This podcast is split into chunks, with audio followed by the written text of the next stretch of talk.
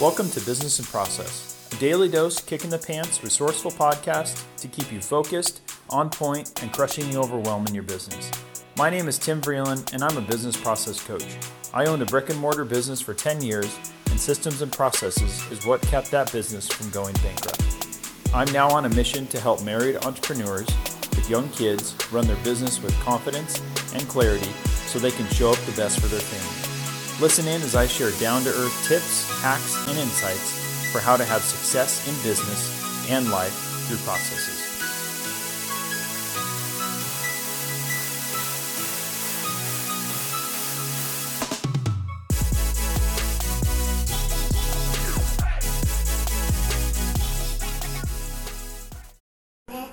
Right, welcome to another episode of Business in Process, and I have two special guests on my episode this morning. What is your name? Haven. And what is your name? Robotin. Rylan, yeah. And what was Daddy saying he was recording today? What did you call it? Poopy. Is you say a podcast? A podcast. Podcast. So today. Well, Daddy's just recording, okay?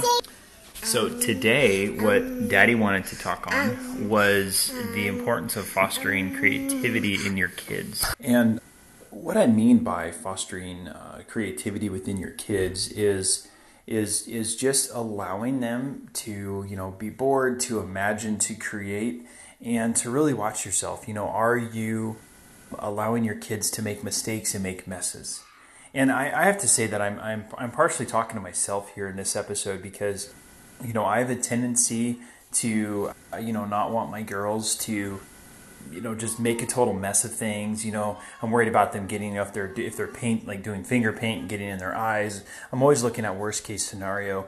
And and and then what i've realized and my my wife of course helped me see this but what i realized is that you know i was i was kind of stifling their creativity right? Like they're kids they're gonna make a mess and and and maybe you know this is something that to you you're like you know you know duh tim this that's something that everyone should know with kids but I, I kind of wanted to take it a step further. It's not just to let them be kids, right? But it's actually understanding that you're building a foundation for them. And by you allowing them to make mistakes and to create and to invent and to think of things, you're, you're, you're, you're fostering and, and really nurturing that entrepreneurial spirit within them. And, uh, you know, I, I see it in my, in my four-year-old because she's emulating me how you know i'm a problem solver and and i, I like to look at uh, a situation and say okay how can we solve this through creative measures? And and totally unorthodox methods that that are totally out there. You know my my whole philosophy that i live by is everything can be improved and no solution is too out there to be considered.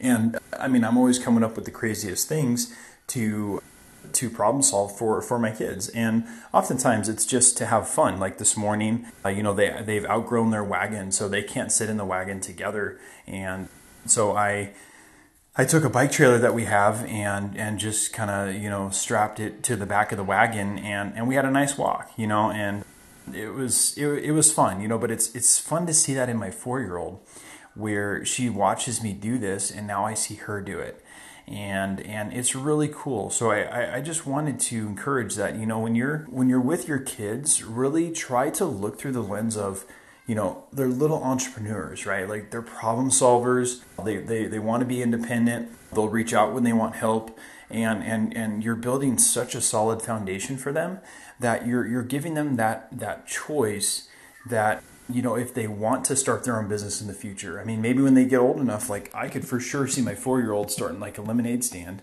I don't know why it's always lemonade. Maybe I'll I'll have her do something different. Maybe a, a hot chocolate stand or a coffee stand or something for for the adults. But I don't know why it's always lemonade with kids. But anyways, I could totally see my four year old. You know, when she gets older, maybe like six or something like that, starting her own little business. And and I'm just going to really be excited to see where that goes.